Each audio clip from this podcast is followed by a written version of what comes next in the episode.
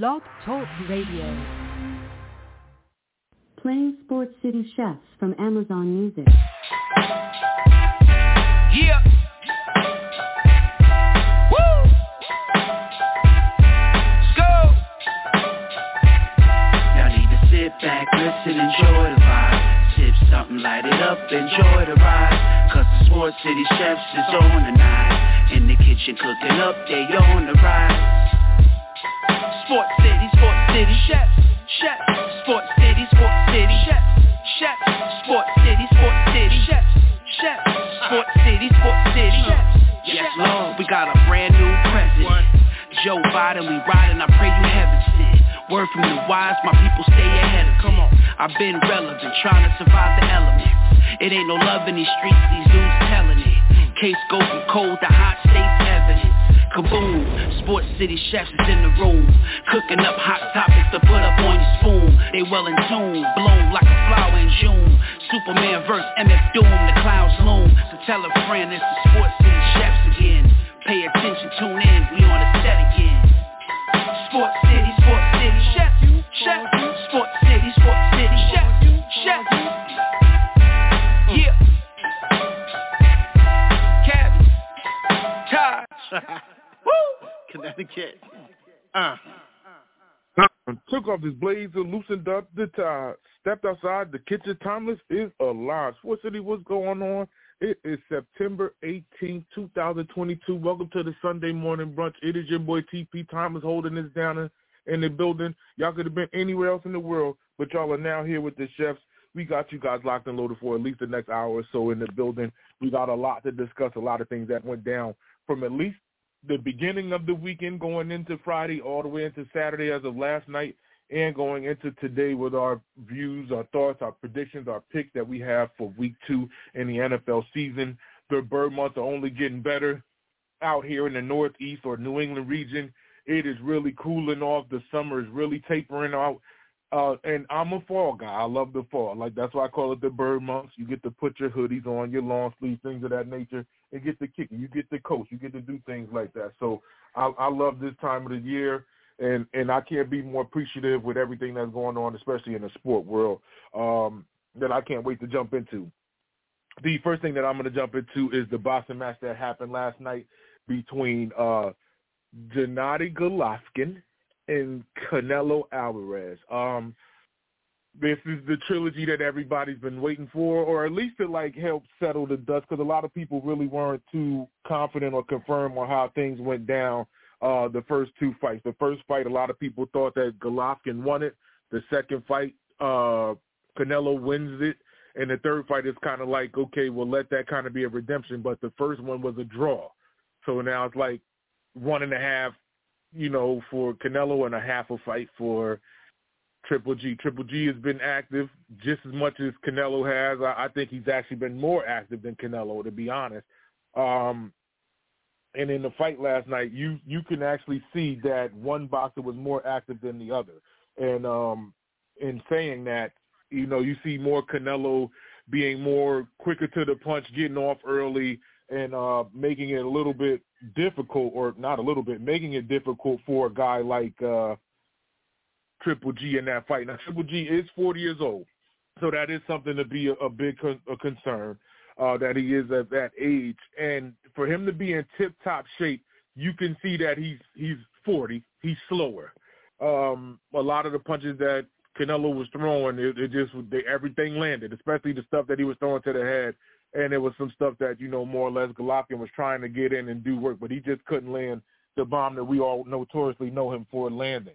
So this was a tough thing for him to try and get done in a situation where you have Canelo trying to rebuild himself after a fight, losing to Bivol recently within this year. In his respected weight class at 168, I think that's where he's fighting at. He's holding all of the belts, so he actually entertained that after the fight. Who would he end up fighting? He said Bivol, but he needs rest. He had his crown on and all of the belts around him. And an extended amount of gratitude was shown between them two, between Canelo and Triple G at the conclusion of the fight. And it wasn't like, and this is the good thing that I like about Triple G. Triple G didn't own up to saying that he was getting ready to leave or that was the end of his career. He was like, I still hold all the belts at 160, so don't think it's over for me. Like, don't go out there and feel sorry for me. I'm still a champion. So just hearing him talk like that is like, okay, he's going to retire on his own terms. I didn't want it to be this fight for him to just, like, have that send-off like, oh, this is it, and so on and so forth. We wait to hear his beautiful speech. That is one thing that is very entertaining about Triple G is that he has those speeches that kind of have you like at the edge of your seat on. It's great to hear him talk that way. And he's from, you know, the Asian European area and able to like translate it into English and everybody falls in love with it. But hopefully he can get some fights over here and challenge some people in his weight class and, you know, have a respected career at the end of the day. His two losses are to Canelo, the last two fights of this trilogy, to give it some leeway or legs at the end of the day for that fight. So clearly this is one of the fights that I wish it would have came earlier because the last time they fought, the second fight was 4 years ago. And that's the one thing that makes me angry about the situation is you know that he got older, and while it was hot, while you guys are fighting, give it like a year, two, maybe three is like pushing it. The fourth year is like you watch him go from 36 to 40 and fight that fight. That's what bothered me. And just like I said, Triple G's in great shape. He's in awesome shape, but you can see it. Like him out there, he looked older. And a lot of the punches that he was taking, those were damaging punches. Like before, he looked like Terminator. He was walking through punches before. Now it's like, you could see those punches were stopping him in his tracks. So I got to give Canelo credit for winning that fight. I give Triple G a lot of credit for taking this fight and trying to, I don't even want to say rebuild, but like keep that fire going into his career right now too. So this is one of those trilogies that I can't be too upset with. I just wanted to see Canelo have more of a challenge, more or less. I really thought Triple G is that type of boxer that could have ended up knocking him out. Because that's all he does. He fights with extreme power and continues to bring the pressure. But this fight, he could not bring the pressure at all. He couldn't come forward like he wanted to, and that's what made it tough for him at the end of the day. Okay, so we do have Mike in the building. Mike, welcome to the brunch. How are you feeling this morning? Man, I'm doing well. Good morning to you. Happy chilling up. I just got it in time to hear your thoughts on the Canelo Triple G fight last night. But good morning to you, sir. Thank you. Good morning to you as well. Your thoughts on the fight or what you've seen, heard, and thoughts, views, or opinions, and the way that both of these boxers are going. Well, I think it's interesting that, like you said before, that it's late in these guys' career. And then I think especially Triple G being over 40, he's always had that power.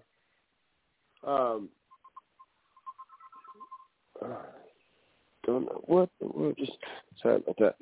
He's always had that power, but for him to be able to, he was going to have to land a big knockout punch. We knew that like he has gotten older. He looked a little older in the second fight, which, like you said, to your point, was 4 years ago. So I think that Triple G got what he was hoping for. I'm sorry, not Triple G. I think Canelo got exactly what he was hoping for out of this fight. He tried to go up in his last fight out in his loss and realized that he was in a little bit too deep of waters. So he needed to go back down, start punching at his weight instead of above his weight. So he does. He knew that this was a spot where there were still some people that would buy it. There would still be some interest there. And he could definitely sell some tickets, and that's what he was able to do for this fight. And I do think you're right. I think that we saw, you know, Triple G looked 40, right? And he could match him. I thought that, you know, Canelo clearly won the fight, but this wasn't one of the better versions of Canelo either. I think Canelo looked a little older as well. So I think that Canelo needs this fight just to get back on the winning track and to see what else he's going to do in his career. He needs to stay away from light heavyweight, and we'll see, you know, what he can continue to put together. But he got what he was expecting. He got a win. You know, this is part three. He got the more convincing win in this fight. Unfortunately, when everything goes down in the books, it'll be 2-0-1 in this trilogy. I still think Triple G sort of won the first one, so I hate that he's not going to have a win in this series, but these Triple G is just on the back end of his career, but much respect for what he's able to, what he's been able to do in his career. He just didn't have it last night. The crazy thing about this is I want to see Triple G go as far as he can. I don't want him to continue to take too much damage, because this is what happens when people love this. They unnecessarily stay in that involvement and end up getting hurt beyond means. Like we think about the Muhammad Ali run or Joe Frazier run. Like they stayed in the sport too long. But then you look at guys that actually are okay, like Roy Jones or Bernard Hopkins. These guys fought later into their careers and they're all right.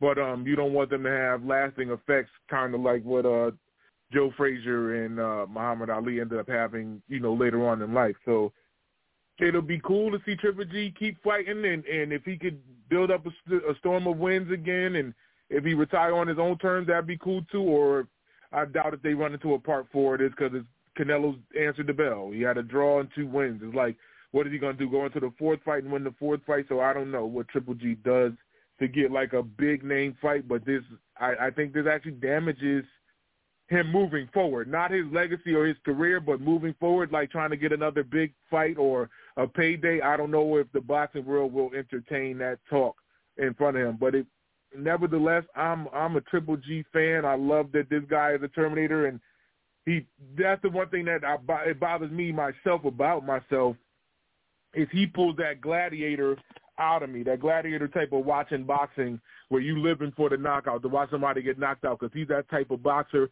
How a lot of people get enamored with, like Pacquiao. Pacquiao was a knockout boxer at one point, and if they don't have that, they got to go out there and box, and if they don't, they're neutralized, and that's similar to Deontay Wilder and him getting outclassed by like a Tyson Fury. So hopefully, you know, his fans and from wherever they are in that region of like Asia, Europe, continue to, you know, support him and keep pushing the agenda. And also, if he stays active, like he's going to have to at least get another fight in 2023, I want to say around like between March and May, and just to stay active. I mean, because he is older, and you don't want him to lose too many steps, because he's slower than the average age boxer. I think the average age boxer, to me, would probably be a number, I want to be fair, like 27 to like 29, because some go into the 30s, some of them quit in their 30s, some of them go into their 40s too. But you don't really see a lot of these boxers that are in their prime fight late into their careers. So this is an uphill task for Triple G at this point in time. But again, like he said, he still holds belts at 160, so that's respected. And for him to kind of get the crowd to give him some leeway of not giving up on him just because he lost to Canelo, and he gave him a ton of respect at the end of the fight. And that's what makes a lot of the media and public and fans alike love Triple G. He is a fan favorite. He does it all for the crowd, and there's nobody that can really be mad at him. Okay, anything else that you'd like to say toward this, Mike, before we get away from it? No, not on this fight. I think we covered it all. Okay, so now we do have an interesting weekend that was. Of course, we still got the MLB going on, and the MLB is coming down to its final little stretches, if you will. I think there's like it's around like 20 games left in the season as we come up to the end of September, going into October, in the Fall Classic. Fall is this week, so this is what makes it so beautiful about the fall season, is that we start to see the real races. And also around the last week of September, the NBA preseason kicks off too. But I'll do this as quick as I possibly can, because I do want to like try to get in and get out at a reasonable time, because I know we keep a loaded Sunday, especially when the fall is around here. So looking at the MLB, Not too much has really changed, but it is interesting. In the American League East, the Yankees are ahead with an 87-58 record.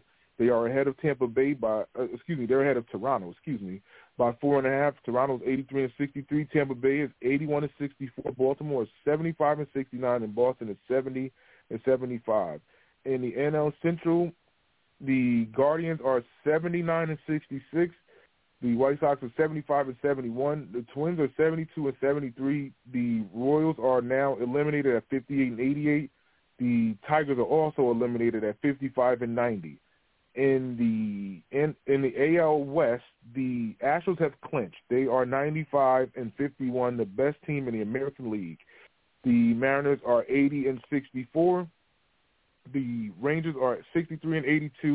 The Angels are 63-82 as well. And the Oakland Athletics are eliminated at this point in time at 53-93. In the National League East, this is an interesting race. The Mets are 92-55 in first. The Braves are right behind them with 90-55, a game back. The Phillies are 80-65. The Marlins are eliminated now at 59-87. The Nationals are 51-94, eliminated as well in that division. The NL Central, the Cardinals are 87-60, leading the division. The Brewers are 78-67. In the bottom three, the Cubs are 62-83. The Reds are 57-89. The Pirates are 55-91, all eliminated at this point in time. The Dodgers are the best team in the league, the MLB. They are 144, and they are in first place by 21 games. The Padres are 80-66. The Giants are 69-76. The Diamondbacks are 68-77, and the Rockies are 63-82, rounding out the NL West. Mike, your thoughts on any of the divisions or their races at this point in time that you'd like to discuss?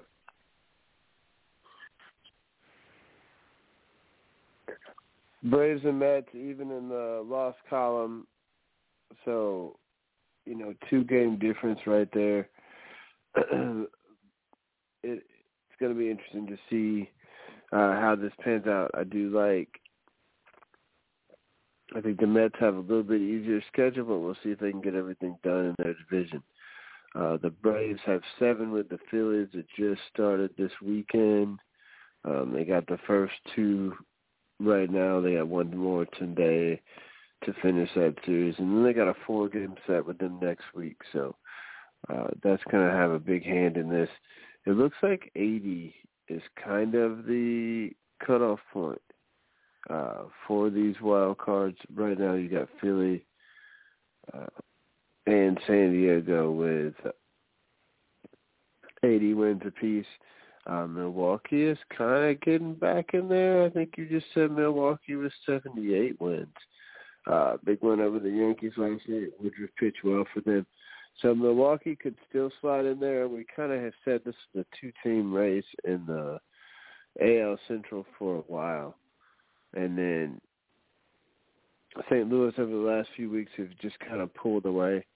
But, listen, Milwaukee is right behind San Diego if the Padres are not careful, even after Juan Soto and Josh Bell. They could still end up missing the playoffs in that National League. Shout out to Freddie Freeman, man. He's really gotten hot. He's had a really good year. He leads the National League in hits, batting average, doubles. I mean, he's having a really good year. So shout out to Freddie Freeman and what we're seeing out of that from first base from him. We knew kind of what he was going to bring to the party, but his numbers have really, really been on the come up. As far as the East, the Twins have kind of fallen back a little bit in that Central, but they still have several games left with Cleveland, a few of the White Sox, so you've got some head-to-head games right there to make up. The Yankees are holding on. I think they're going to pull it out. It looks like kind of what I've expected. Toronto has gotten hot at the right time. A lot of people were picking them to win that division. I don't think that, you know, at the beginning of the year, nobody anticipated the start the Yankees had. But I think that Toronto is definitely going to, finish second and be a serious threat to the Yankees. And anybody else in that American League. The Baltimore is a fascinating story. They could still get in there, or a second team from the Central could get there. I'm still curious to see how those wild cards are going to pop out. I mean, I think Seattle's for sure there and Toronto's there. So Tampa's got a tough schedule down the stretch. Can one of the teams from the Central make up enough to get up there and get in that third spot? We'll see. I think when you look at the pitching that Houston has, it all starts and ends with Houston in the American League. That's a very balanced team still. So it'll be interesting to see. I just hope that I'm excited that it looks like Seattle is going to be able to break that string and one of the longest playoff droughts, if not the longest, actually, I think right now. For all American professional sports teams. So I hope they win that top wild card so they can host games. And so we get to see that fan base show up for playoff baseball. And we get to see if that city can go a little bit crazy for the Mariners. So, Toronto and Seattle were the two teams that just barely missed last year. It looks like they're both going to get in. So, listen, playoff baseball down the stretch, 17, 18 games left for most of these teams. We're going to be wrapping things up 2 weeks from this coming Wednesday for everybody. And then those one playoff series, wild card series, will be that following weekend. So it's going to be interesting as we go down the stretch. And listen, I'm not saying that it'll be interesting to see if he pulls it off or not, but one of the things that doesn't really get a whole lot. Like, I was just looking at the stats last night. Aaron Judge may win the damn Triple Crown. And he also may have the most runs in the league, too. He's only a couple points back on batting average. He's obviously ahead of the league in home runs. He's ahead of the league in RBIs. And he's got the most runs scored in the league, too. So that would just be another feather in his cap as he's getting ready to go into free agency, and we'll see what happens there. But that's my quick look around the league. Do you think the Yankees will be a tough out, one? And two, do you think they can hang on to Judge since they already kind of played hardball with him, not trying to give him a lucrative deal that he liked? Does he have that much power to make them push the pen, or does he go back home? Because I think he's trying to get back to California. I don't know if he really likes the New York atmosphere, especially with them saying, well, we're going to give you 213, and he said no. He's trying to get basically a contract that'll set him up for life. So your thoughts on a guy like Judge at this point in time? I do not think right now that the Yankees are going to be an extremely tough out. I just think that pitching depth is coming into question. Listen, they could be wrong, but it just does not seem like that team's quick on all cylinders. I think they're limping to the finish line. So, I mean, if you could get all your pieces back and ready to go, then you could be. But as of right now, no, I don't think they're going to be an extremely tough out. I think they, as of right now, they're going to match up. They'll get the bye, and they'll match up against, whoever comes your central winner and however they match up against a wild card team. So that's probably what we're looking at. I mean, they could pull that out and move on, but I don't think they're going to be a serious threat right now to represent the American League in the World Series. And then, do I think they could keep him? Yes. Do I think they will? I don't know. I know that they will try for sure, and I think that the year that he's had, the fact that he's been able to stay so healthy, I think serves as nothing but leverage for him.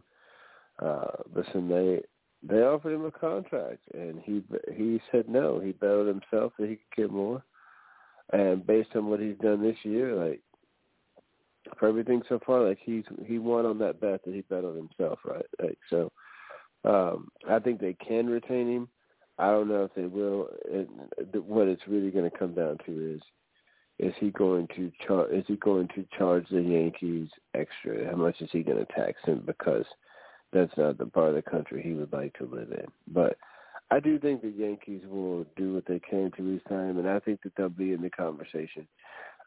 If they don't re-sign him, I think it'll be exactly for what you said, because he wants to go home. Can always go back home. Yeah, and I think he might want to go back home and play in California, but we'll see. I don't think it'll be because of their inability or lack of willingness to open the books. I think he's just going to have to make that call. No, thank you. I want to go back. So, but I think they'll definitely be in the discussion, and they'll give him plenty to think about as he's trying to make that decision. The real pressure on them to win the World Series now. That is serious. Donaldson is older. I think he was born in 84, 85, so he's 37, 38. If they end up losing Judge, that'll be interesting too, especially with this season right now. If they don't give him the money that he wants, there's going to be a ton of teams that want him, including the Anaheim or Los Angeles Angels, how we mentioned that. They're going to end up losing probably Ohtani if they can't start winning. I don't think Ohtani's going to sit there and just accept losing and be one of the more awesome players in baseball and accept that. So that could be a team that he could end up going back home to California, being in the L.A. region and making a monster amount of money. When Pujols was at the pinnacle of his career in St. Louis, he ended up leaving and going to the Angels. The Angels threw him $250 million. Just imagine what they'll throw Judge right now, the tear that he's on, and a team that's looking to help Trout. And Trout's been injury-prone and in and out of the lineup for the past 3, 4, 5 seasons, and now Ohtani's there, and he's been bumped up for the past season or so, too. So that'll be a team that, unless it intrigues him, if they throw him some big money, he'd probably go home. Or I doubt the Dodgers get him because there's a lot there. Plus, they're already good. I don't think they need him at all. San Francisco be another team, or the Padres. The Padres would be interested, too, especially while they're trying to rebuild, too. So it'd be a lot of teams that are trying to make a name for themselves at this point in time, too. But this is something to see at this point also. I think that's the team out west. They get to it if he goes out west. It'd be San Diego, right? No, I think it's San Francisco. I think the San Francisco does really not spend. Yeah, they don't spend a ton of money on free agents, but when they do decide to go get one, it's big time, like Barry Bonds, right? So I just think, he's from that part of the country, and like I said, the Giants are still kind of trying to figure out what they're doing. They got some people coming and going, some older, some younger. They thought maybe they were going to be a little better than they were, but to have a guy like Aaron Judge carrying the flag for your franchise, and this is the guy that we're pinning our hopes on, so to speak, as we continue to build around him, I think that if he does go out west, I think that's the team that signs him. We will see. Now, the season that he had, I hate to say it like this, Lord forgive me, but now he gets to play hardball with the Yankees. If he walks away from that Yankee organization, this will start to be the downfall, especially if they don't win a World Series. The Yankees are in a situation – I don't even like to put this type of threat to them, but they are in a situation where they have to win the World Series this year. They have to. And they do have it. The question mark is their pitching all across the board, starters and rotation with the bullpen. They have to be solid to help that offense. If they can't shut teams down, they'll be in trouble, and they'll end up losing more than just this season. They'll end up losing probably one of the bigger names in the MLB. But we have to wait and see. I don't want to, speculate too far into the future because I don't know it. But it'd be interesting to see what the Angels do. It'd be interesting to see if San Francisco could lock some players in there to help him come there, because if not, then I'd look at it kind of like he'd be the big money man, and they're trying to piece this together, trying to build around him. While he is an older player, he's in his 30s, if I'm not mistaken. So he is up there. He's not young, so he's trying to get a big deal within a, I want to say, a 10-year package, so he can play until his, his early 40s. At least that's how I'm looking at it. Unless he gets a 5-year and loads up, that'd be crucial or critical too for him also. So we will have to see how that goes down. Okay, so we do have the top 25 that went down yesterday. The call-in number is 929-477-2759. Call in. Get in here with us if you can. I'm going to go through some of these scores. at least the top 25, and rattle from there. Georgia defeats South Carolina 48-47. I will stop right here. This is something that bothers me, Sports City, and I have to be critical on this situation. Lord, forgive me again. I'm asking for a lot of forgiveness. Spencer Rattler was a quarterback from Oklahoma, which everybody knows, and last season he was a preseason Heisman potential or candidate. He had a bad start, and especially in the game, the game against Texas, he threw a bad amount of picks. I want to say 2 to 3 in the first half. They yanked him, and they put in his backup, and Caleb ends up going crazy and keeps the job. They end up getting Rattler to sit the bench for the remainder of the season. He doesn't want to take it anymore. He says, I'm leaving. I'm going to South Carolina. They also watched the coach and the quarterback that was in front of him go to USC, leave Oklahoma in a situation where they're still actually good. They're still a top 10 team. I will get to that also. But I think he thought he was going to go to South Carolina, kind of change the image over there with the Gamecocks. Well, they lost 48-7. He was only able to put up 7 points on a stout defense in Georgia, the national champions, and really didn't score until late. Georgia was shutting them out far into this game. I think this was like a gimme touchdown that they gave them. I think they could have really kept their ears pinned back and went after Spencer Rattler. I'm going to say this right now. Spencer Rattler, with all of the hype or amazement that they have around you, I don't know if you're ready for the NFL. I think there's a lot of kink that they got to get out of him. He's going to have to learn a lot on the fly when he gets into the league. Of course, I think he's going to be a backup. He won't be an instant starter. This doesn't help him at all. Losing to Georgia this bad. South Carolina, he has not really changed the image around South Carolina either. Yes, Mike. Third string defense is what they scored the touchdown on in the last minute of the game, like 54 seconds in the game. That was right to your point. Right, that's what I'm saying. That was like a gimme touchdown. It wasn't like he earned it, but nevertheless, I think I feel like I'm being brutal toward it, but I feel like I'm right. I feel like I'm right. Spencer Rattler's going to have to go on a tear for the remainder of the season. At least to be like a Heisman hopeful, or to give the NFL scouts are looking at he still has it. I don't feel like he's amazed across the board in the past 2 to 3 seasons. Even going into last season when they gave him the Heisman hopeful in Oklahoma, the season before didn't really impress it, but to me, his sophomore season. So we will have to see as it's moving forward, especially in the SEC. It's tough. He's coming from the Big 12, coming into the SEC where there's more defense being played. Let me keep moving. Alabama beats Louisiana Monroe 63-7. Ohio State beats Toledo 77-21. Michigan shuts out UConn 59-0. Clemson wins their matchup against Louisiana Tech 48-20. Oklahoma beats Nebraska 49-14.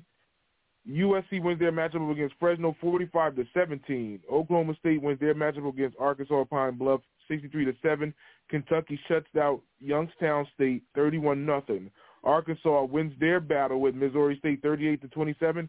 If you did not watch or keep an eye on this game, this was up and down, and this is what football is all about if you did not watch that game. One of the upsets of the day was unranked Washington at home, putting up basically 40, 39-28 on Michigan State. Michigan State was pegged to win this game, and Washington was not having it. This was a big upset, at least to me, and I think Michigan State scored a lot of these points in the latter part of the game.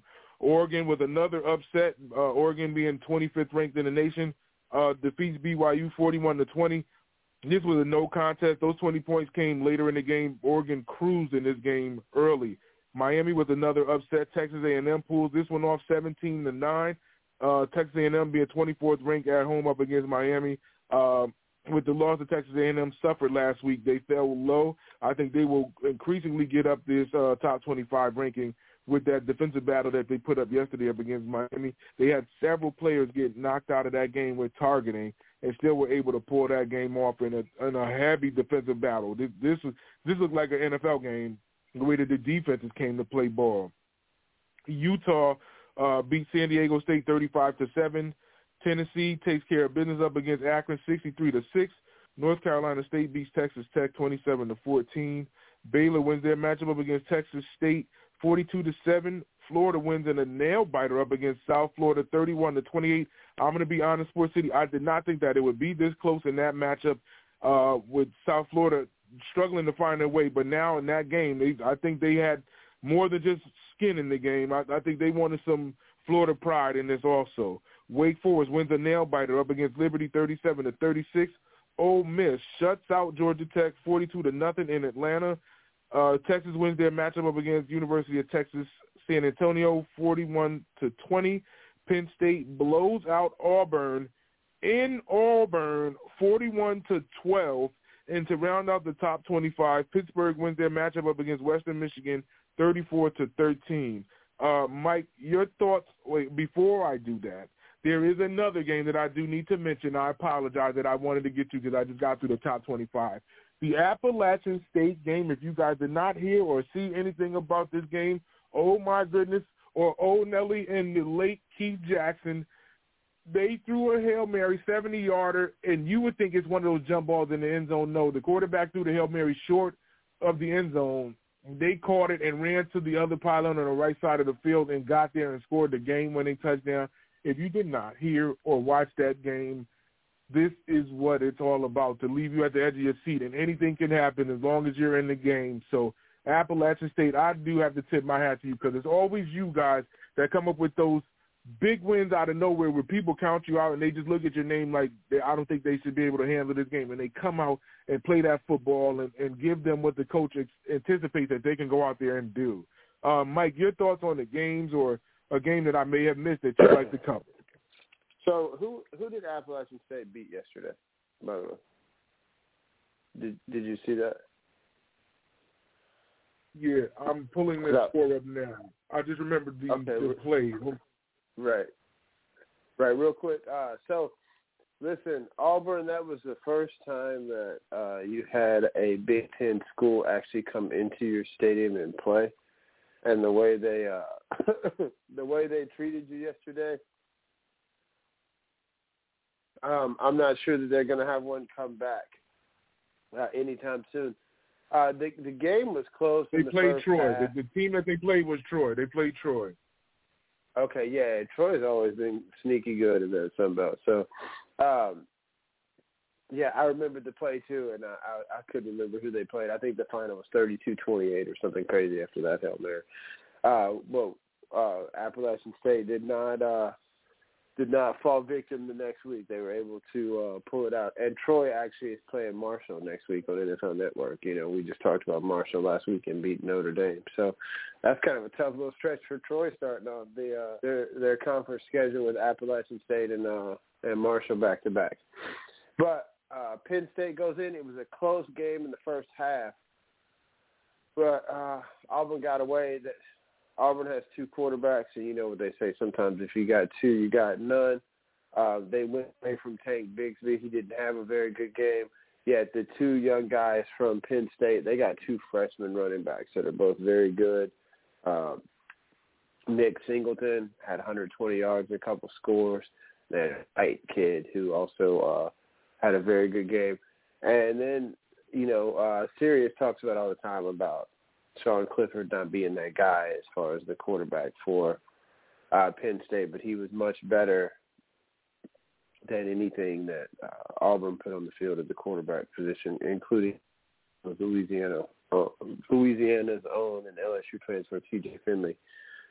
Penn State just had the edge. Penn State's a more talented football team, a better roster. Auburn is struggling right now. They brought in Brian Harsin from Boise State. There's a lot of heat on him in the offseason about whether or not he would be back. At the end of the day, he did come back, but this team did not look very good. They didn't look great the week before in beating Furman. And as of right now, Auburn has they're last in the SEC in recruiting. As far as their recruiting rankings this year, even behind Vanderbilt. So, listen, it might be a little bit of a tough road back for the Auburn Tigers, and I'm not sure that Brian Harsin is going to be the guy to lead them back. That might have turned out not to be a good hire for the Auburn Tigers.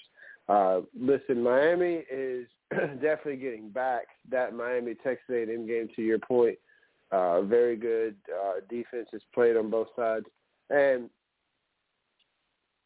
I understand that the offenses from both teams left a little bit to be desired. But I think some of that was due to very good defensive play. I still say that in some ways one of the worst things too that could have happened to Miami was for A&M to drop that game the week before. I think they kind of got A&M's attention, and they had to go with they went with Max Johnson, the LSU kid, getting the start somewhere else in the SEC now, starting for Texas A&M. And then listen, after Friday night, I thought that the Florida State-Louisville game was very – Florida State's got that big receiver. What is he, 6'7" or something? He's a problem. Jordan Travis looks like he's settling in a little bit to that quarterback position for Florida State. They did give up 34 points to Louisville, but they were able to hold on and win that game. So that should set up a really good Miami-Florida State game a little bit later. LSU comes back. Listen, they played Mike Leach and Mississippi State, a team that's going to open the throw the ball. They got down 13-0, and then for the balance of the game, outscored them 31-3. They got a touchdown at the very end of the first half, and then they went on to win 31-16. So that's an impressive win for Brian Kelly in his conference debut at LSU. He held Will Rogers to 24 out of 42, and Will Rogers had been completing almost 80% of his passes.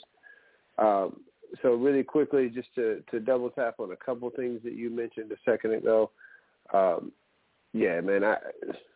Spencer Rattler, I think he is an upgrade for South Carolina at the quarterback position based on what they've had the last couple of years.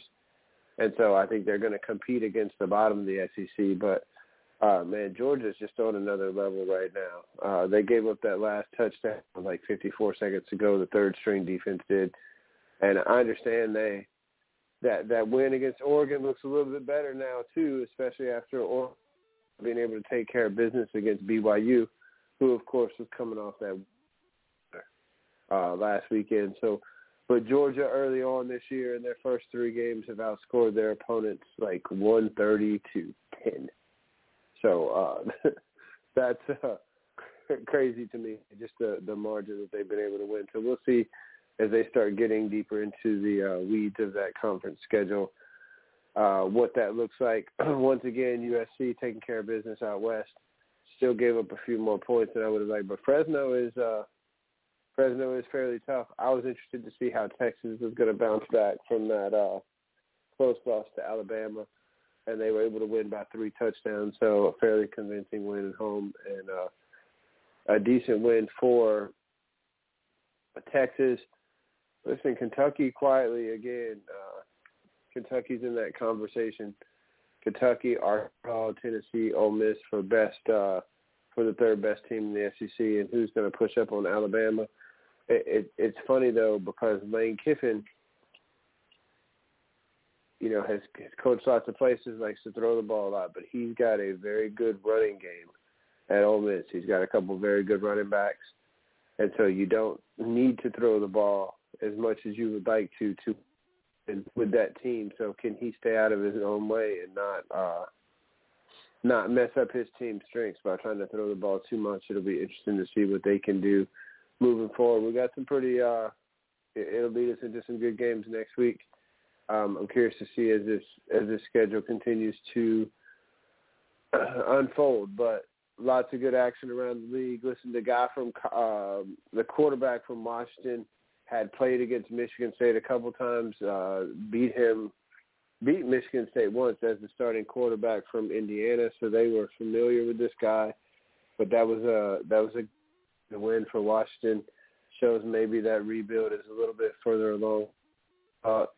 And that's kind of a tough loss for Michigan State before they get into their conference schedule. But, you know, everything is still in front of them to play for. I still think right now there's, 2 or 3 teams and everybody else.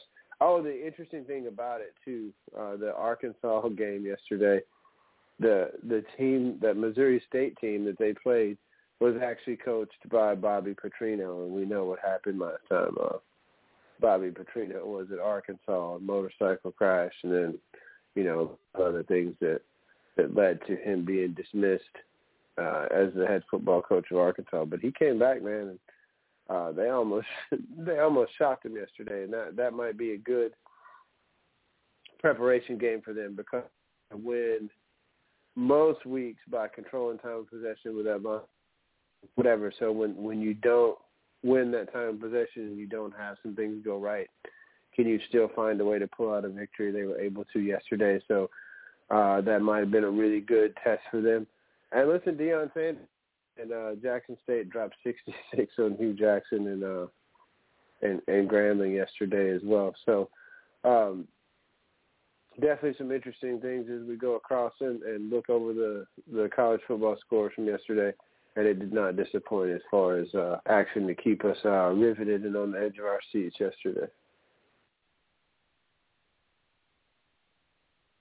Definitely. I can't disagree by no means of the imagination. The crazy part is what I'm looking at with Deion Sanders at this point in time is looking at Deion and saying he's a defensive back. I'm looking at him similar to the way that we looked at like Dick LeBeau. And we're going to be looking at him like what the Dick LeBeau defenses and how he was able to work his way into Pittsburgh and make that be a staple here and there and up across the board. Deion is actually having his team put up 50s and 60-point efforts. Just think about how many times his defense is coming up with stops and giving the offense time to get the ball back and score. That's wearing that defense down on the other side of the field. And this is Deion Sanders, a Hall of Famer, probably the best cornerback we've ever seen. So this is incredible work that he's been able to do at Jackson State. I want him to stay involved as much as he can. I think he's probably going to ride out this storm until his son leaves and then probably find a greener pasture. But if he's able to keep that going on in Jackson State and become a big name down there, this is incredible, the work that he's able to do up against the respected schedule that they have, where I think they could continue to run the table years on end. So until he gets a legit challenge in those, respected games that they played, I think Deion could dominate and turn this into a big powerhouse, at least in an HBCU, So, I love it. And hopefully we get to see how this goes down for Deion. This is an A grade for him as he's finally been able to get his feet into the ground with this, this college university organization. Okay, so Sports City, I do want to spend a good amount of time because I know last week we ran into overtime heavy right into 1 o'clock, so I'm trying to stay away from that. I'm going to get into the NFL Week 2 as best as I can right now with all of the games, get our predictions and things of that nature. The first game I'm going over is the New York Jets visiting the Cleveland Browns in Ohio. The Browns are favored by 6.5 in Cleveland. Mike, who do you like and why? I like the Browns because they're at home, and I think they'll find a way to win this game. I just think they have too many weapons. But I will say this. I thought the Jets did a very good job against the running game last week. Lamar Jackson had to stand in there and really throw that thing for them to Baltimore to really make some headway in that game. The Jets lost 24-9 last week. They did leave some meat on the bone. They had some chances to make that score a little bit closer. I think that this could be a very competitive game. I don't know about the points, man. If it was 7.5 instead of 6.5, I would probably consider the Jets to cover.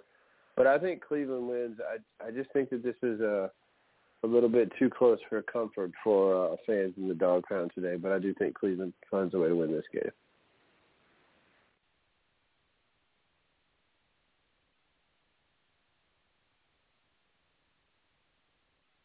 GP, you muted? Oh, and I was talking on mute. I apologize. I agree with you. I also am picking Cleveland in this matchup. The crazy part about this is that with the spread, if I were to go with the spread, I'm still going to pick Cleveland. The Jets have not impressed me. They can't run the ball well, and they're still working out their kinks with the quarterback issues, whether it's Flacco or White comes in the game and do something. I really don't feel that presence of a quarterback to go in there and get it done. Now, Flacco has actually had a career up against Cleveland, but that was a different organization. Right now, this Jets team is still on the rebuild and trying to make an impressive, push at the end of the day. So I feel Cleveland can win this game. I'm going with them. Even with the spread, if I really had to, I would still think Cleveland can get it done. They have the ground game that could actually neutralize the clock as best as possible and keep the Jets guessing. I still don't believe in the Jets defense. Just like you said, if their back end and the secondary can't stop Lamar in their passing threat and they don't really have receivers other than Andrews, I think that there's a better receiving core in Cleveland there is in Baltimore, let alone that game that they played against the Ravens was in New Jersey. They're in Ohio. So this is going to be an uphill test right now, at least for me, for the Jets to get this done. If they could pull this off, I tip my hat to Saleh because he's a defensive guy and trying to change that culture. But this is a big game, and this is like a hidden rivalry. Like the Browns and the Jets play often. So this is somewhat of a rivalry, but you never know. It could be a game that the Jets can go up in here and steal this one. But I'm going with Cleveland. We do have Mr. Controversy himself in the building. Mr. Greenwood, welcome to the brunch. How are you feeling? I'm feeling great, TP. How about yourself? I'm all right. Your thoughts on the game? Who do you like and why?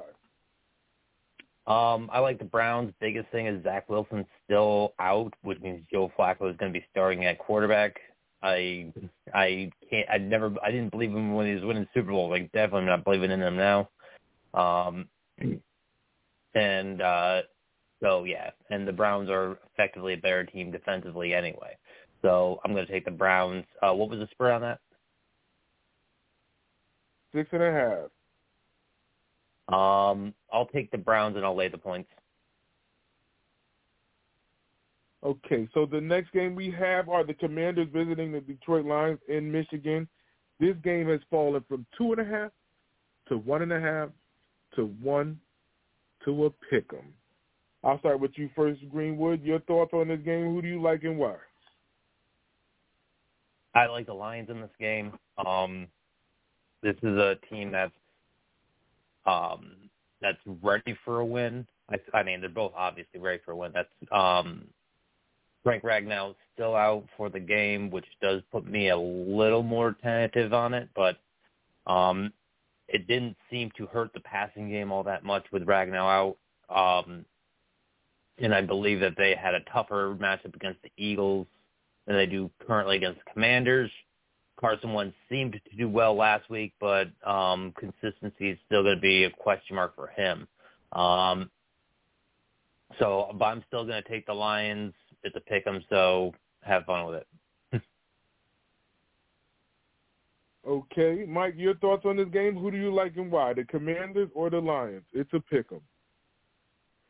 I like the Lions at home. I just think that the Eagles are a better team than the Commanders. I thought the Lions got down a little bit early, but they really showed some fight in getting back in that thing. You mentioned Carson Wentz looking good last week, but he was still Carson Wentz. He still made some mistakes. I think the Lions win. I think it's a close game late, but I think they get a turnover of Carson Wentz later in the game to sort of put it on ice. But I think that Dan Campbell gets a win. And listen, impressive play last week by that backfield combination of DeAndre Swift and Jamal Williams. We know about the receivers that the Lions have, but I just think the Lions are the better football team, and I think they show it today. This is really tough because I don't like the way that this spread is falling, and Vegas is dirty. This is the funny part about it. The interesting thing about this game for the Commanders is that they have a receiving corps that can threaten the Lions, and Owarie is out. They have just ruled him out. I just got a notification now. So this is another injury that the Lions are going to have to fight through, especially up front with them missing pieces up front as well. Thank goodness that Swift is able to play today. In fantasy, I have him on my fantasy, so it's like once they said he was questionable, I picked up Jamal Williams just to be like, okay, let me make sure I have a running back to at least be feasible to fit if Swift is out, but Swift is playing, so I don't have to worry about that. This is going to be one of those, scratch and drag out type of games. It's going to come down to the fourth quarter. I feel like it. I'm going to say this for a city because I am the diehard Lion fan here. the Lions lose this game, those questions need to swirl in front of Goff and Dan Campbell.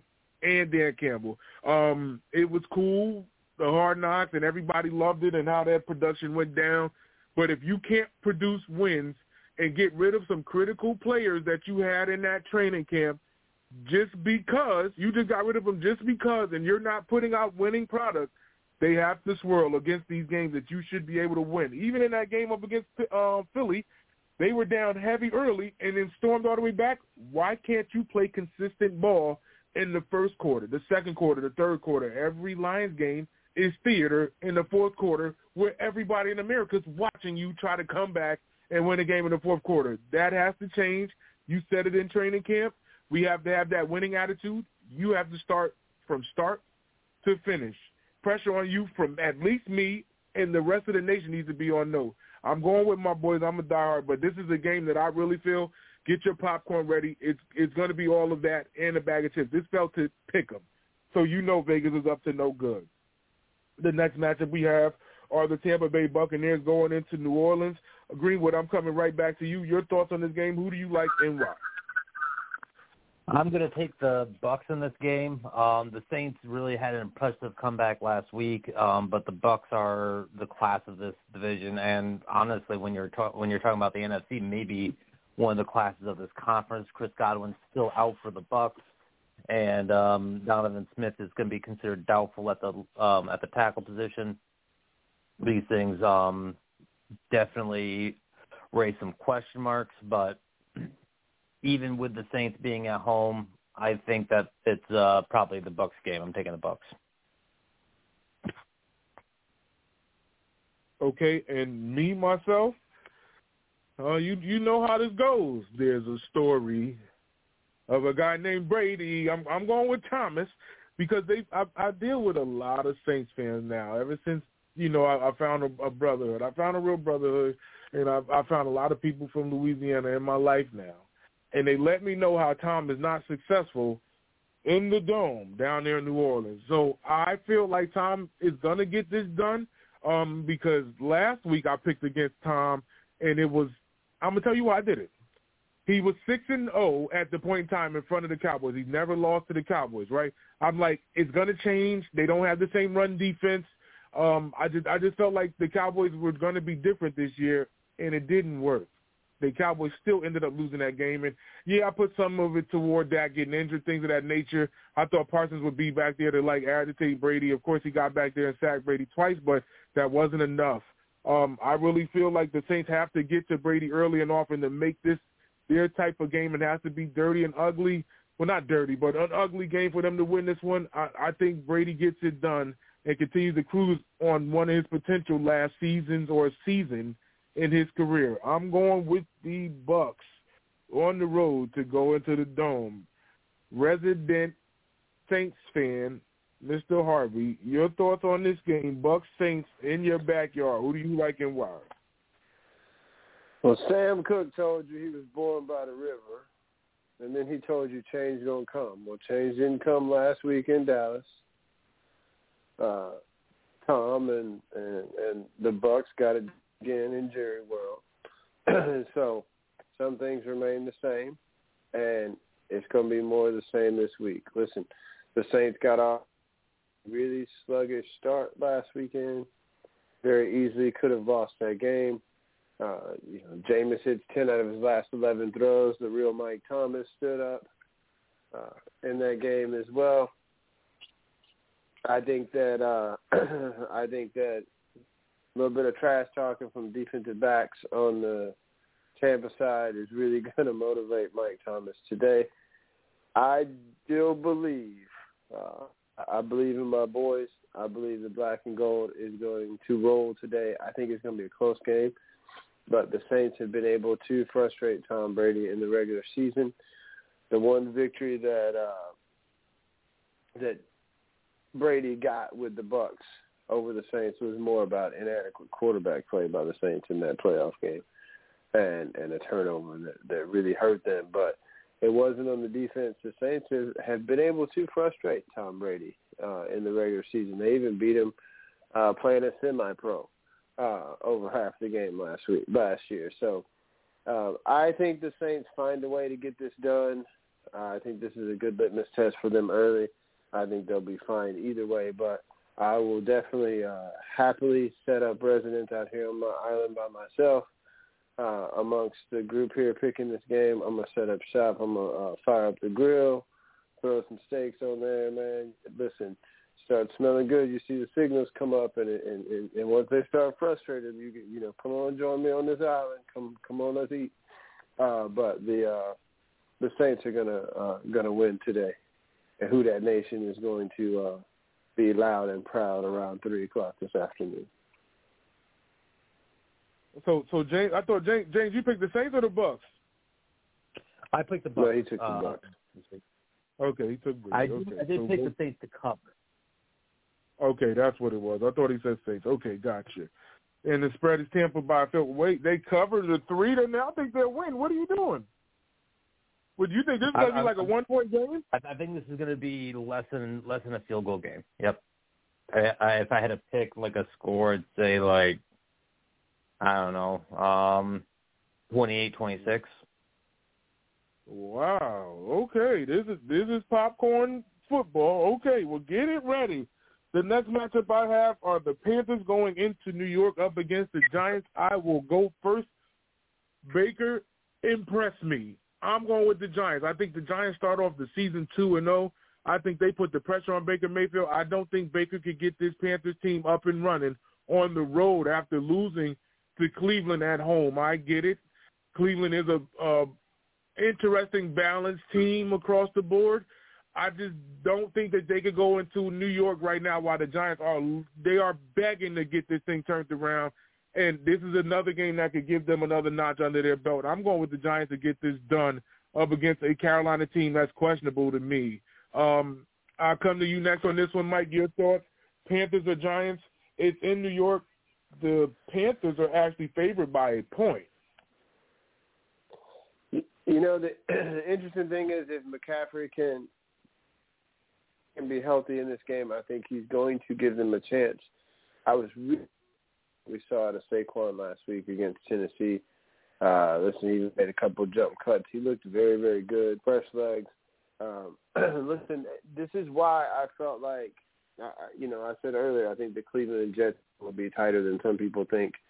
Cleveland had trouble against the Carolina team and needed a 60-yard field goal from an LSU grad in a game last weekend. So I'm not that with Cleveland. I think they got a game manager, quarterback, and then I look at Carolina, and I still see the same thing. I think that I think the Giants can pressure this man. I think that they can make life a little bit uncomfortable for Baker Mayfield. So I'm going to go with the Giants because they're at home. I think it's going to be a close game, and it's one of those that could go either way, so that's, I'm not surprised to see the 1-point edge. Surprised that it's in Carolina's favor, but I'm not surprised to see that number so close. I do think that the Giants find a way to win, but I think it should be a pretty good football game. James, your thoughts on this game, Panthers or Giants in East Rutherford? Honestly, looking at the injury report, I kind of am looking at the Panthers as the potential upset on this one. There's a lot of injuries in that secondary for the New York Giants. Kayvon Thibodeau is not looking to make his debut, so there's a reason why they drafted him so high. And not only is because he's a good player, but it's also because they needed help in the pass rush. So those two things came together really well, and they don't have him available to make his debut yet. I don't trust Baker Mayfield, so that's why I almost want to still pick the Giants anyway, but I think this is something that even Baker can't mess up, so I'm taking the Panthers. Wow. Interesting stuff. Well, let's continue. The next matchup we have are the Patriots going into Pittsburgh up against the Steelers. This is a very interesting game. The Steelers coming off an interesting win in Cincinnati, and the Patriots, they do not look well at this point in time. We will see if they could turn this thing around. James, I'll start with you first. Patriots or Steelers in an old-school AFC rivalry? Ooh, this is how the mighty have fallen, but I mean, I'm going to take the Steelers tentatively in this game. They really impressed me last week with their win. It was a nail-biter, but the fact that they were even in the game was kind of impressive to me. It tells you all you need to know about Mike Tomlin and his ability to coach the game of football. T.J. Watt, I don't believe, is in for this game after being placed on IR, so that puts a big exclamation point on this. I think I just changed my own mind. I think that's way too big to not go the other way. So I'm going to take the Patriots just because of no T.J. Watt. Are you sure? Is this your final answer? Yeah, it's my final answer. I was all ready to go with the Steelers, and I was just moving. I remembered he was put on IR, but just forgot for a minute. But no, I'm going to take the Pats because T.J. Watt is like half their defense. Mike, who do you like in this game, Patriots or Steelers? So the interesting thing about this is I'm not extremely impressed with the Steelers from a week ago. I don't think that Trubisky looked great. I think he made a couple plays very late in the game. I tend to take the other side of that in that as many turnovers as you got from Joe Burrow, I don't think he'll have another game like that this year, but as many turnovers as you got from him, you were supposed to find a way to go ahead and put that game away. There should not have been overtime. There should not have been all these other little shenanigans that played out. Listen, since he had a snapper go down, they had a normally reliable kicker miss an extra point and miss a chip shot field goal. There were a lot of things that had to go right for Pittsburgh to be in that game. And they still probably very easily could have lost that football game. So I wasn't extremely impressed with them, but equally I was very, very unimpressed with New England last week. And Mac Jones already talking about back spasms after the game. I don't know, between Joe Judge and whoever else, your boy used to be in Detroit, Matt Patricia. I don't know who's calling the plays for this team. I don't know if they are. I still think they have an identity crisis on offense. You know, it's not necessarily a good thing for your team when Ty Montgomery is the only player that finds the end zone for you. I really want the Patriots to win this game because I don't want our obnoxious little brother or obnoxious friend in the barbershop screaming about how great the Steelers are at 2-0. But I do think the Steelers find a way to win today. I just think that both of these teams have still got a lot to figure out. But I was very, very unimpressed with what I saw offensively from the Patriots a week ago. So I think I'm going to go with the Steelers in a close one. Very interesting. This is a tough one. I'm going with the Steelers as well. Belichick has his work cut out for them. They're going to have to show me that they could get it done. It's too much disarray going on and not enough weapons in the cavalry, if you will, to put me. So I'm going to go Steelers as well. Clean sweep. This is a challenging one. I want to do this one quickly. Does anybody believe that the Jaguars can knock off the Colts this Sunday? Not a sweep. James went with the Patriots, by the way. Yep. I did go with the Pats. Okay. Yep. Fair enough. Okay, fine. Okay, so the next one. Anybody believe that Jacksonville could get it done? Trevor Lawrence and company up against the Colts. They definitely can. I don't think they will. I think they can as well, especially with the Colts looking not very impressive last week against Houston in the one game that tied last week. There always has to be one, and this time it was Indianapolis and Houston. Messed up everybody's sheets. I think that Jacksonville can get it done, but I don't think they will. Okay, I agree. I feel like the Colts should be able to get this done.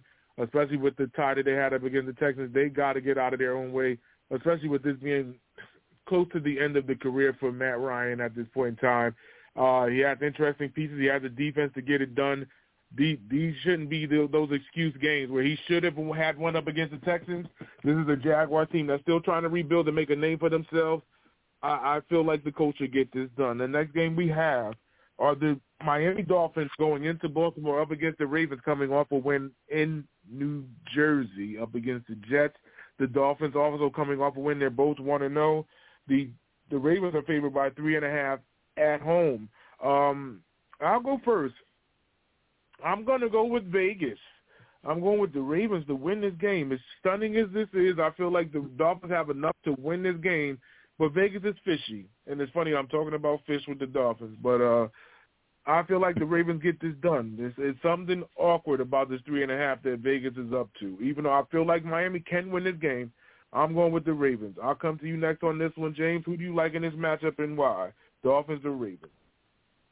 I'm gonna take the Ravens as well. I think this is honestly a pick 'em, but I always take the home team in such close games, so I'm gonna take the Ravens on this one. Mike, who do you like in this game and why?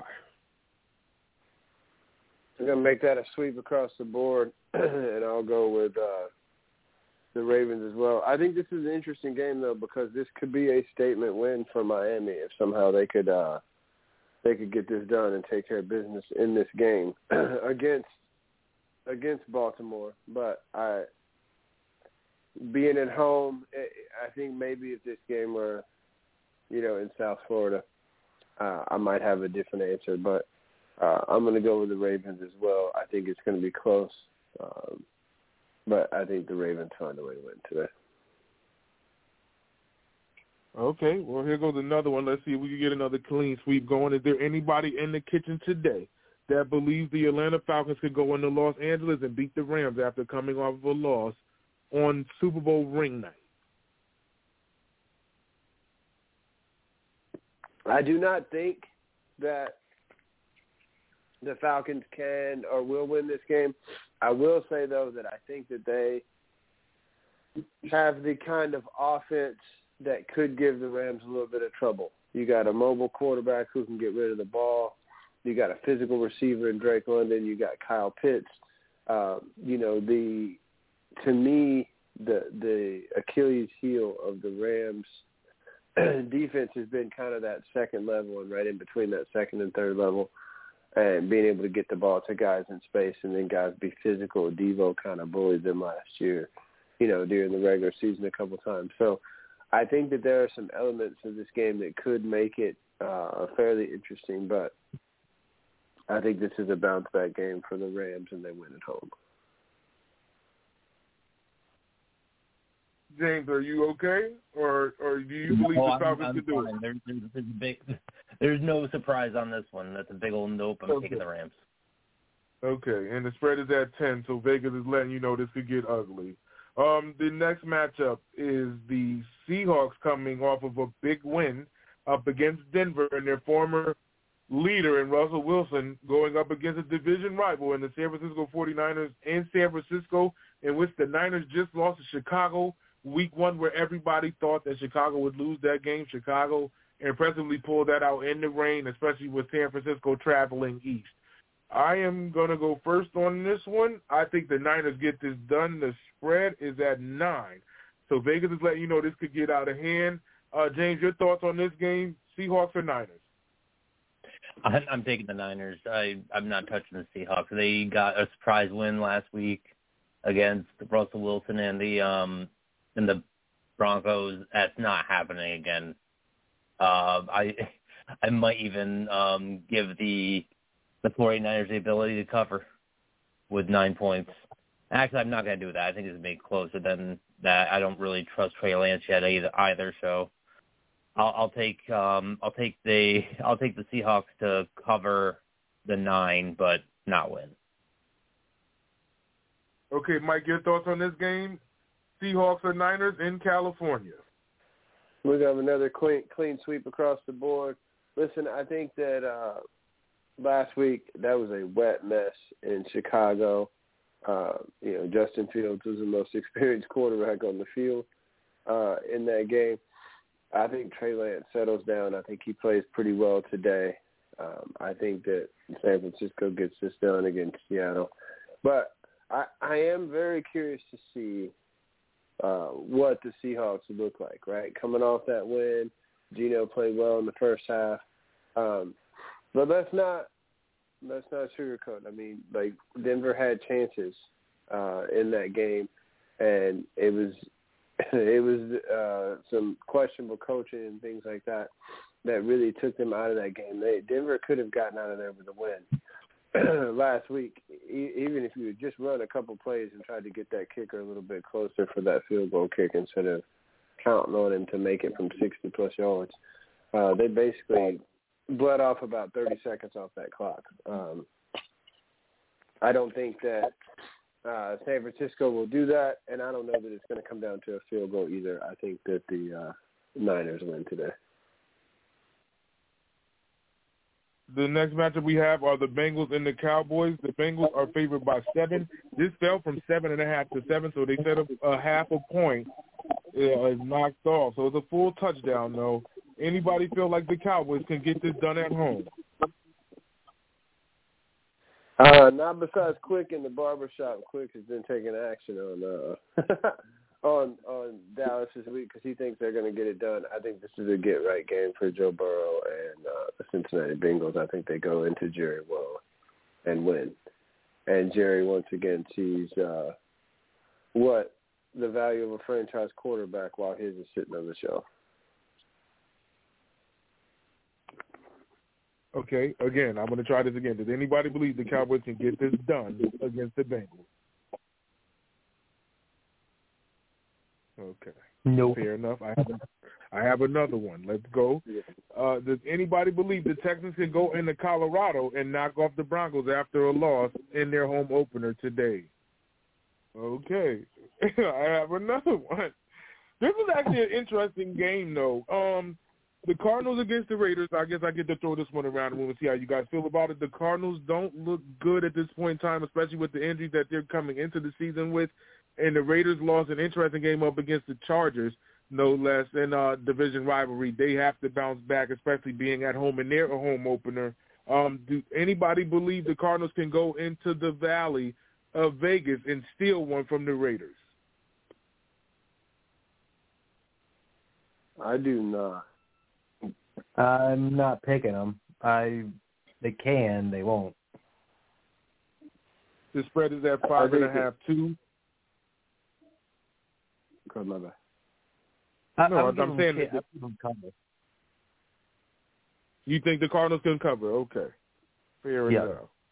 I don't. I think the Raiders win this one big.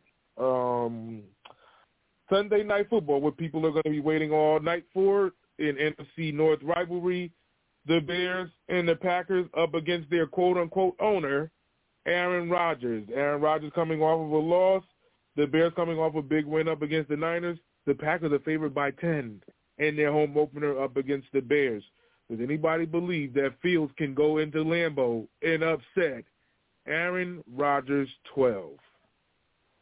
I'm going to take the Bears. You're taking the Bears?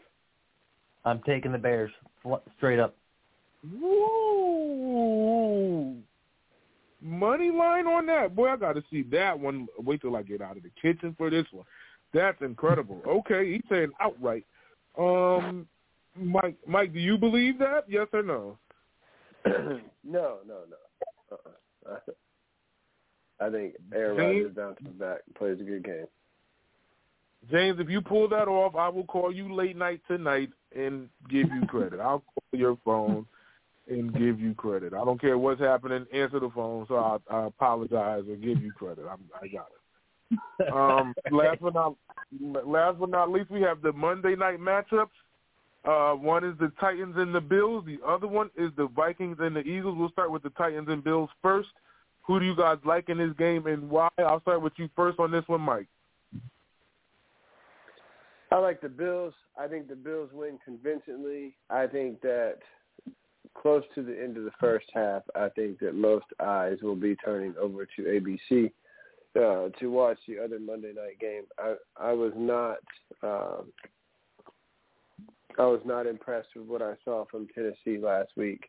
The only recipe for Tennessee to win is if Derrick Henry can have a huge game and they can really keep Buffalo's offense off the field.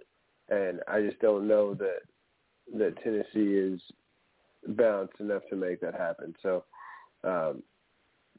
I think the Titans start out 0-2 against the state of New York.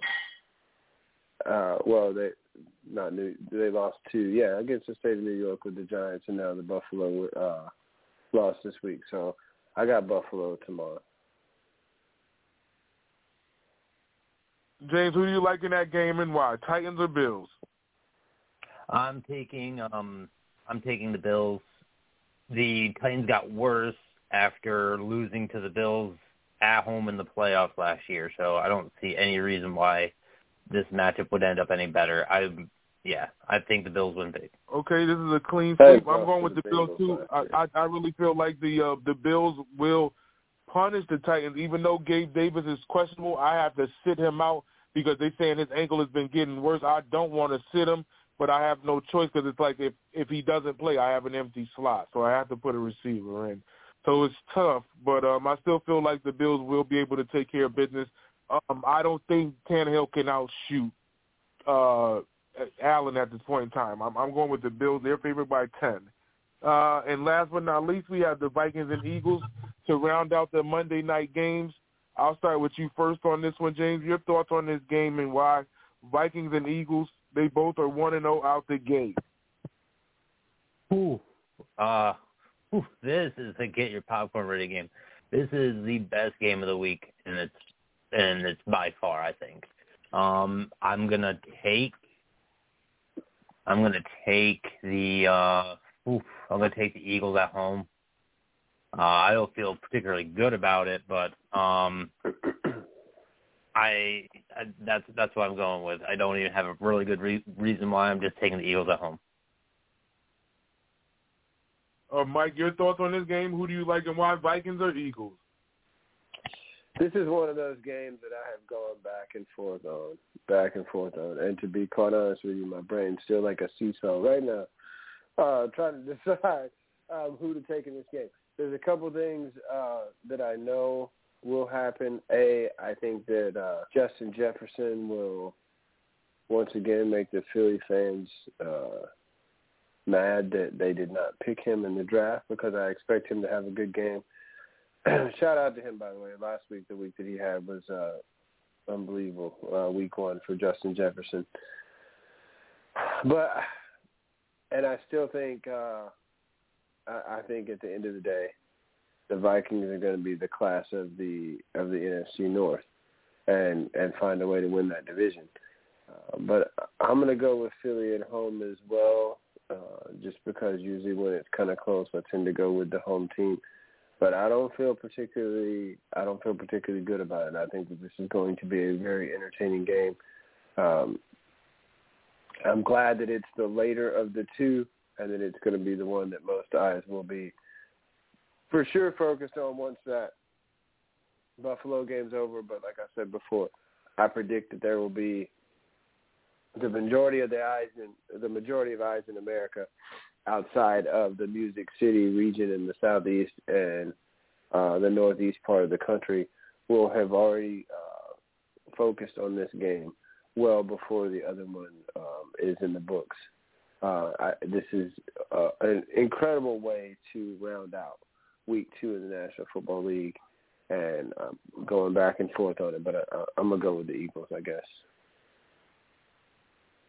So I'm going to go with the Vikings. I think the Vikings get it done. Justin Jefferson's been on a tear. I think he will murder Slay. I think Slay's going to be in a troublesome situation having to cover one of the better receivers in the league, and if that opens that running game up, I don't think there's a linebacker that's going to catch Dalvin Cook, especially seeing the way that DeAndre Swift has success up against their run defense. I think Dalvin Cook is a better running back than DeAndre Swift. I think that Dalvin could end up, I want to be fair, over 85 up to 120 yards rushing. today. I think he has a big game on Monday night, excuse me, not today. But I think he has one of those type of games. I think he probably gets to pay dirt once. I'll say once, but I think that he'll definitely be effective. They had struggles trying to contain Swift. I find it hard for them to turn this around, even if they're in Pennsylvania, to start slowing down Dalvin Cook at this point in time. Okay, fellas, we are at the end of the show. I need plugs, closeouts, and everything that you guys like to promote as we close the lid on week 2 of the NFL season here at the brunch. Mr. Controversy, I'll start with you first. Anything that you like to promote or close out with here and now? I've got not much for this week, but always check out the sportscitychefs.com website for they've been putting up a lot of really good articles lately, so I'm gonna put that out there. Until next week, talk to y'all later. Peace. I'm getting a good commercial from Mr. Controversy. Look at this guy go. He must be born in December. Okay, Mr. Harvey, I need a plug, close out, anything that you like to promote as we shut it down here at the brunch. Man, as always, man, much love to you, TP. Without you, I wouldn't be here, man. I very much appreciate being part of this group. Much respect to Controversy, to the Villain, to Sirius, all the other chefs. Chandler, who's been with us a lot lately as well. But respect to you guys, man, and I very much enjoy being, like I said, part of this group and being able to chop it up with you guys. Man, check out the Barbershop on Clubhouse. We're 13,000 strong, continuing to grow. We usually have a presence not only on Saturdays but on Sundays during the NFL games. And then we're also around throughout the week, man. We talk about sports. We talk about uncomfortable conversations. We talk about things in culture and the news and whatever. Like I said, way more entertainment than anything sports talk radio can bring you or anything else. So come in and chill with us. It's background when you're at work or if nothing else, like when you're driving from point A to point B. Just drop in for a minute. You can find out the latest goings on, any important facts in the sporting world, everything else throughout the day. Check us out. Get to the website, sportscitychefs.com. We got, Controversy said, all kinds of articles, finger foods, all kinds of things coming out there. So check it out. Check out our shows each week. We have the football show on Tuesday nights. We have the Callers Cookout with Good versus Villain, where Good always wins, on Wednesdays. And, of course, the Mothership, the Captain Show, the Timeless Sunday Morning Brunch on Sunday morning. So check us out. You can also get to us on any of your smart speaker devices. Just tell a lady to play Sports City Chefs, man. So with that being said, I think the only last one is for all you Philly fans for Monday night. You know, if you still want to pop by, get your Philly clothing. Also, the Eagles on Monday night. The Phillies about to make the playoffs. Some exciting things happening in the sports world in Philadelphia. So head on over to phiapparel.co. Put in chefs to check out to get 15% off for your Philadelphia apparel needs. Right there, phiapparel.co. We appreciate them sponsoring us as well. And, man, until next week, bro, I'll be talking to you guys again on Tuesday night with our football show at 9 Eastern, both on Tuesday and Wednesdays is when those shows take place. But laissez-les bon tous, my friend.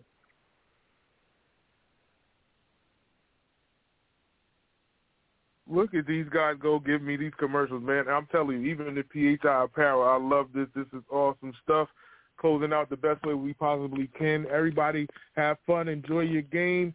Support all your teams as best as you can. I'm on the run to go watch my boys get this thing on up against my late father's Commanders at this point in time. He would have said a different word, but this is a different time and day and era. But I respect it no less, so this game was pretty emotional for me on that note, though. Tell a friend to tell a friend that it's the Chefs again, and if they don't know, now they know. Sports City, Sports City, Chefs, Chefs, Sports City, Sports City, Chefs, Chefs, Sports City, Sports City, Chefs, Chefs, Sports City, Sports City, Chefs. Kaboom, Sports City Chefs is in the room, cooking up hot topics to put up on your spoon. They well in tune, blown like a flower in June. Superman verse MF Doom, the clouds loom. So tell a friend it's the Sports City Chefs again. Pay attention, tune in, we on the set again. Sports City, chef, chef. Sports City, chef, chef. Yeah. Cabin, Taj, woo, Connecticut.